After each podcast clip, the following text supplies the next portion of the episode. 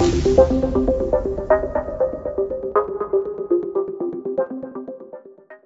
to Automation Chat. I'm your host, Theresa Houck, Executive Editor of the Journal from Rockwell Automation and our partner network magazine.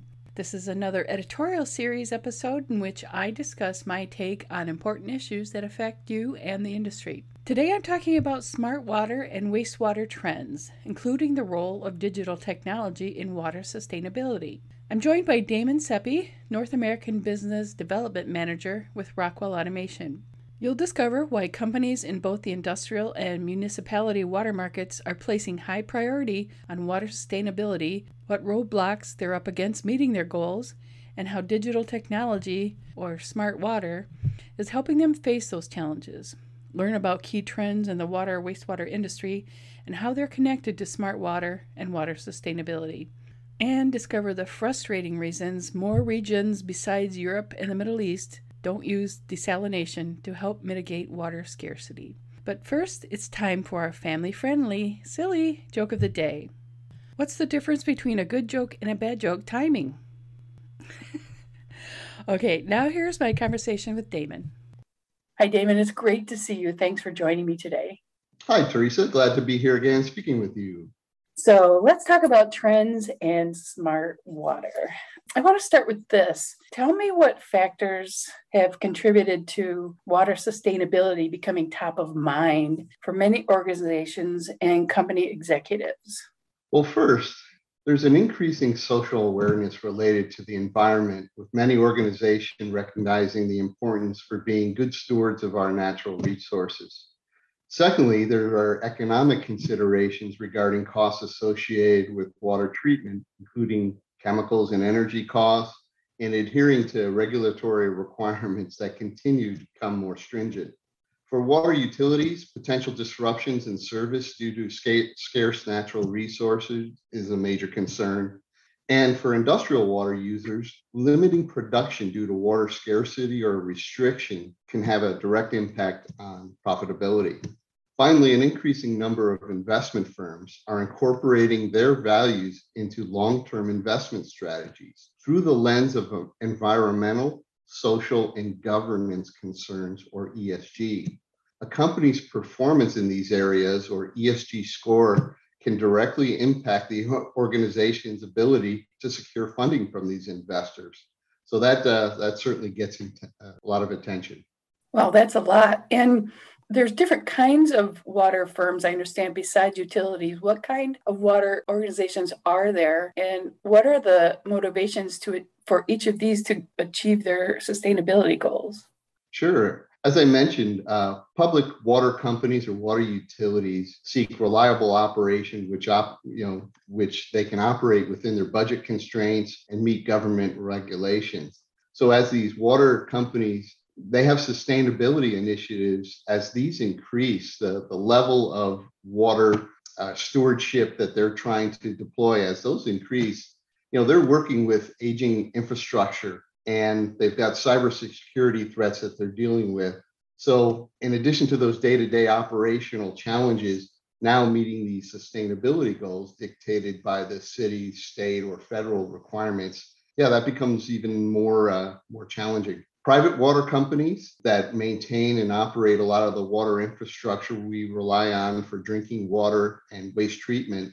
Uh, these private water co- companies also face similar challenges, but they bring the additional focus on improving efficiency and being able to maintain their profitability as well. For industrial water customers across industries, including automotive, food and beverage, mining, pulp and paper, as just examples, these organizations need to manage water use and wastewater treatment driven by their own company sustainability goals. So I read a report recently from a company called Bluefield Research, which we use quite often. They did a report on corporate sustainability reporting, and they indicated that 70 78% of the companies surveyed in uh, in 10 key industry verticals have water sustainability targets set with 82% of those companies specifically measuring and reporting water usage. So there's a there's a lot going on there in a wide variety of customer types theresa. You listed a lot of tough challenges to meet these goals that they've set What are the kinds of things that make it even harder to meet these sustainability goals? What what are they fighting against? So as cities and industrial water consumers face greater uh, water-related business risks resulting from water restrictions or scarcity, the need for better water management is gaining a lot of attention. I mentioned that report from Bluefield. There's also references that identified some key challenges as being that despite water's critical role in industrial operations and a necessity for the growing populations uh, here here around the globe, water goals are often take uh, water goals often take a backseat to other sustainability efforts around energy or carbon emissions. Now, with pressure mounting from regulators and investors, as, as we talked about, and even the local communities, there is kind of a shift to put more emphasis on water sustainability. But uh, really getting the focus of these organizations has been a challenge in the past. So, as these organizations are trying to meet their goals, what are some of the trends you're seeing? Can you talk to me about that? Yeah, some general market trends that we've observed. Um, number one is related to water reduction targets being set and really driving demand for treatment technology that can recover more treated water. Now, digital solutions uh, that improve control of water flows throughout the process and manufacturing certainly uh, have a big stake in that. But really having those uh, reduction, those specific targets being set by organizations whether public, private, or industrial customers certainly is, is a key factor or trend we see. Also, using less water in the process in general. Many industrial end users are striving to reduce their water footprint by developing new manufacturing processes which use less water. Planning, a different tack that organizations are taking, really is better planning around water usage and even paying attention to local water cycles or seasonal impacts. You know, when the dry seasons hit, uh, they're preparing and scaling their manufacturing based on those other factors that in the past maybe weren't as much of a priority. And finally, end users are increasingly recognizing that better wastewater management can also contribute to progress on commitments related to energy and even greenhouse gas emissions. So, savings in other places related to water can also impact, uh, again, greenhouse gas emissions or um, optimize energy. Uh, energy usage or actually decrease the amount of energy that are needed. So, those are some of the key trends that we've seen. So, are you seeing that those trends are positively affecting how some of these firms are reaching or working to get close to their goals? How do they tie together? Yeah, yeah. So the connection is for both industrial and municipal water in industrial and municipal water markets. We're seeing digital transformation in IIoT or industrial Internet of Things as enabling technology, allowing these organizations to operate more efficiently and responsibly related to water usage. As these organizations publish sustainability goals or make commitments related to sustainability, digital water, or smart water as it's often referred to as, is a means to get there. By and by digital water, that could mean digital operations and dashboarding, more access to information that they need to operate more efficiently and sustainably. Reliability and predictive maintenance is another factor impacting how well these organizations can achieve their sustainability goals.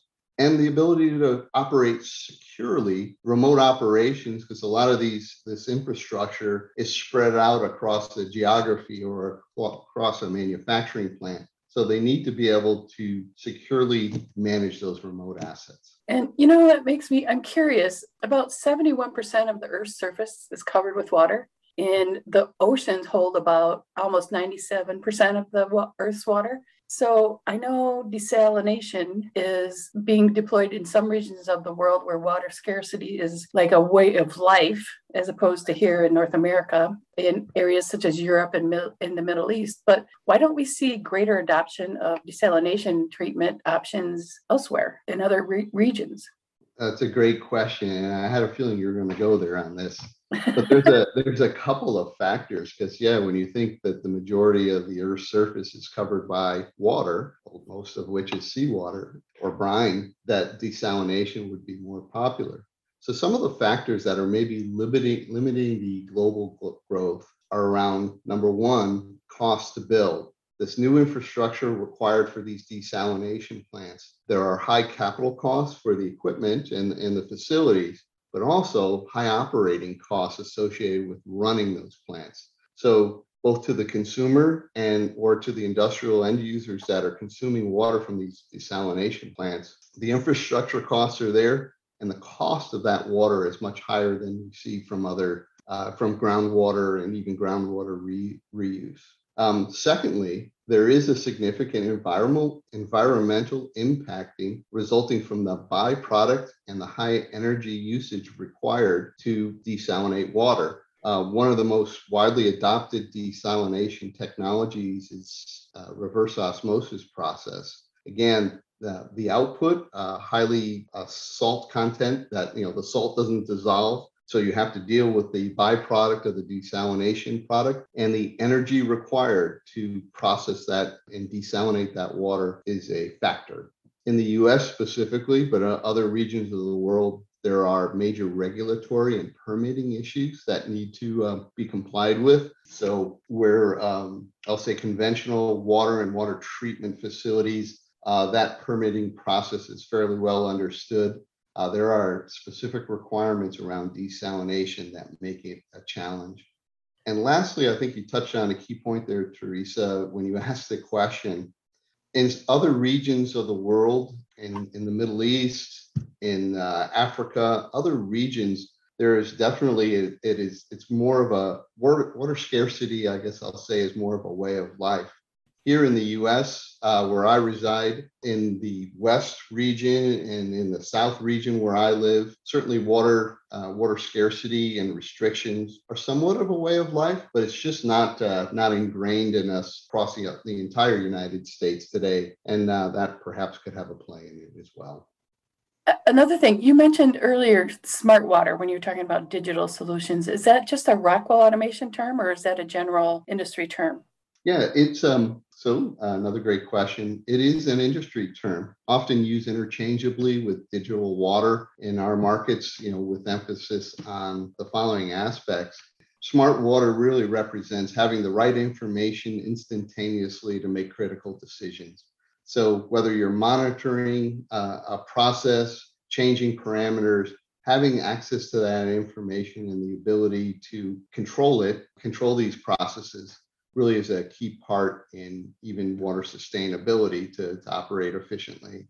System resilience, excuse me, resiliency or, or reliability is also kind of falls under that smart water umbrella, where really decreasing main and collection system breaks, water loss due to leakage, or even properly monitoring and maintaining assets in the plant uh, really contributes to efficient use of water and water treatment.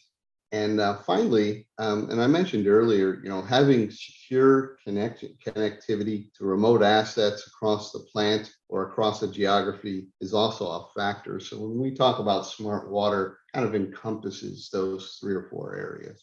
So that's designed to help meet some of the challenges that the firms are, are facing. So, you know, I know Rockwell Automation has more information about how to help with this. I will put some links in this episode's description for our listeners. And I really appreciate you talking with me today. This is really useful information, Damon.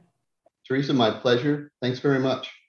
And I'm Theresa Houck with the Journal Magazine. Talk to you again soon.